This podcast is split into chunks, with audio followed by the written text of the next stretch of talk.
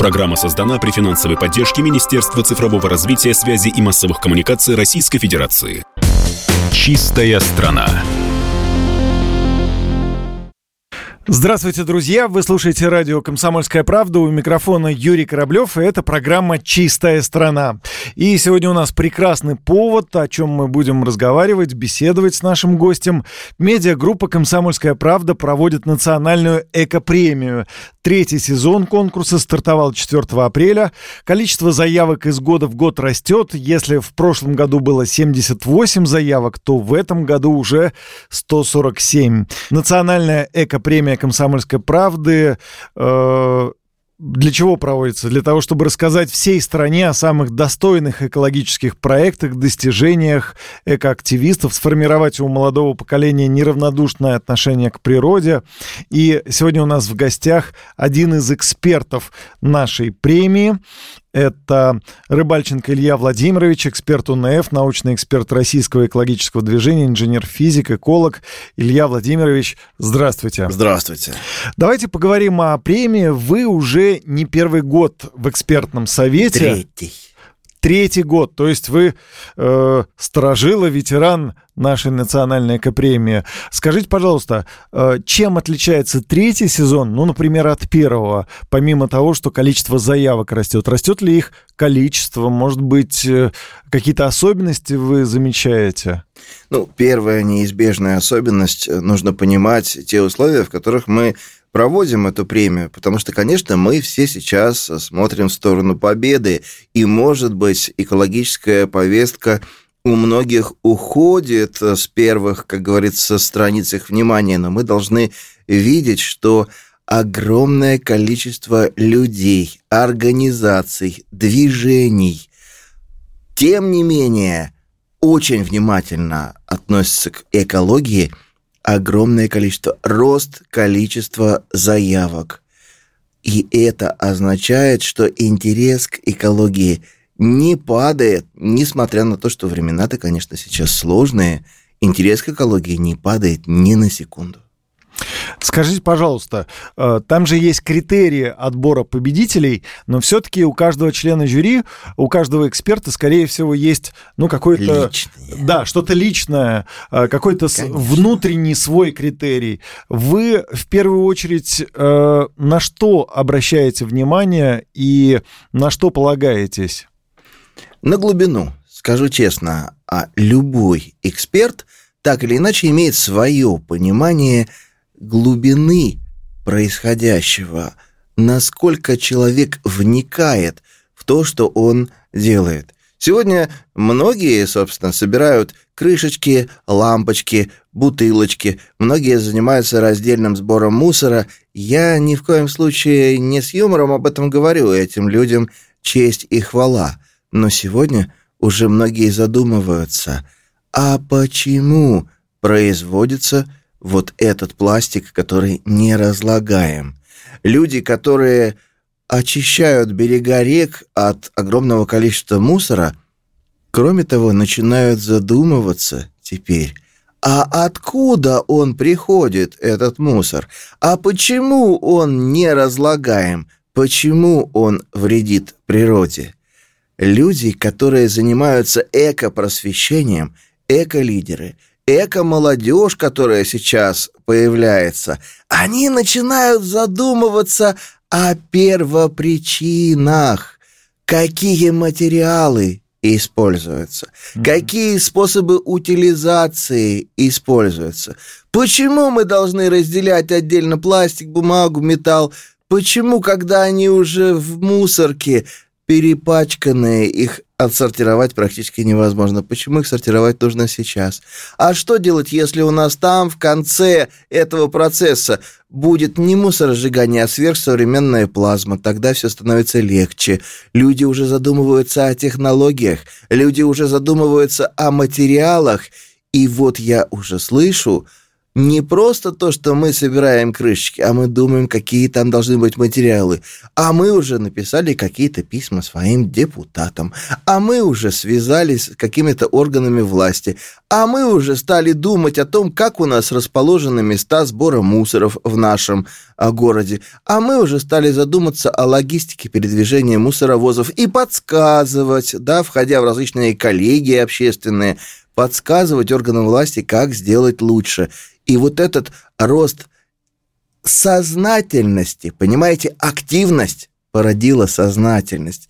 Активность породила глубину мышления, экологического мышления.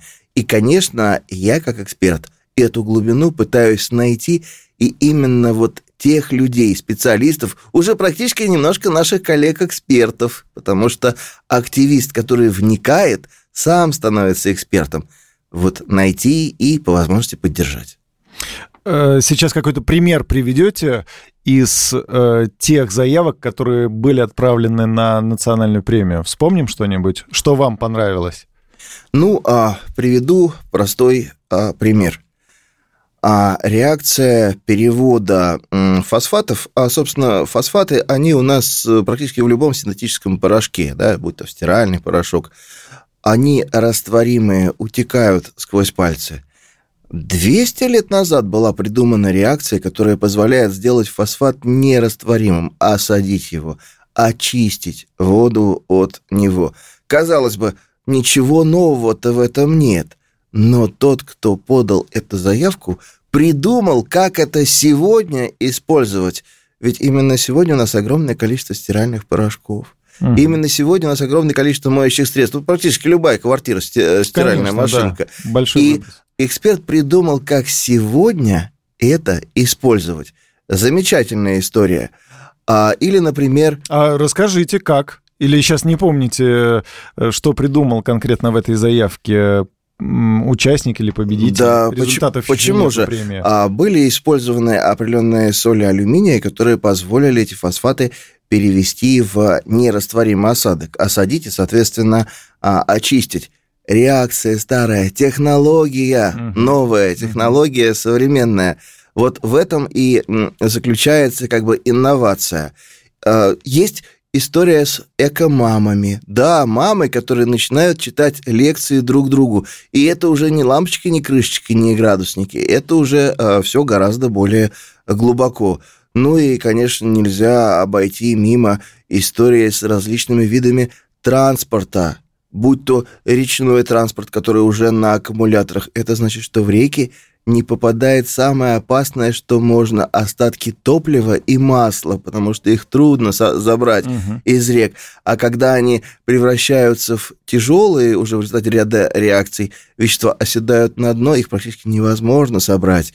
И вот это, да, уже глубина. Мы не просто пытаемся активничать, говорят эти люди. Мы пытаемся смотреть в корень. Мы пытаемся исключить причину того... Ну, то есть как бы угу. э, выдрать сорняк с корнем, а не листочки снимать э, э, каждое лето. Да, и таких людей, которые пытаются докопаться до корня, их становится в премии «Комсомольской правды» все больше. И, соответственно, а я как эксперт пытаюсь вот э, именно такие работы достать и даже где-то убедить своих коллег в том, что нельзя оставить без внимания такие работы. Не могу вас не спросить, вы заговорили об аккумуляторах э, электротранспорта, не только водного, но и наземного автомобиля. Сейчас это очень популярно, э, некий тренд на электромобили. Но вот э, я слышу постоянно такой вопрос, но ведь экологи не решили, что делать с аккумуляторными батареями, которые, количество которых будет все время расти. Вот у вас есть есть ответ на этот вопрос? Вы знаете, а люди, которые говорят про электротранспорт, что от перестановки мест слагаемых сумма не изменяется, они вводят нас в заблуждение. Что говорят такие псевдоэкологи? Они говорят следующее, что смотрите, едет в центре города автобус, электробус едет, уже угу. на аккумуляторах. Угу. Но, говорят они, там же где-то за лесом работает электростанция, она же дымит там, ну или там атомная угу. электростанция, она же вредна. Аккумуляторы они же, их надо утилизировать, да и потом литий, говорят они, это детский труд, э, так сказать, в Африке. Угу. Но давайте поймем, мы убрали трубу из центра города. Мы дали людям возможность нормально существовать. Да, мы должны понимать, что а, природу обмануть невозможно. Электроэнергию надо произвести.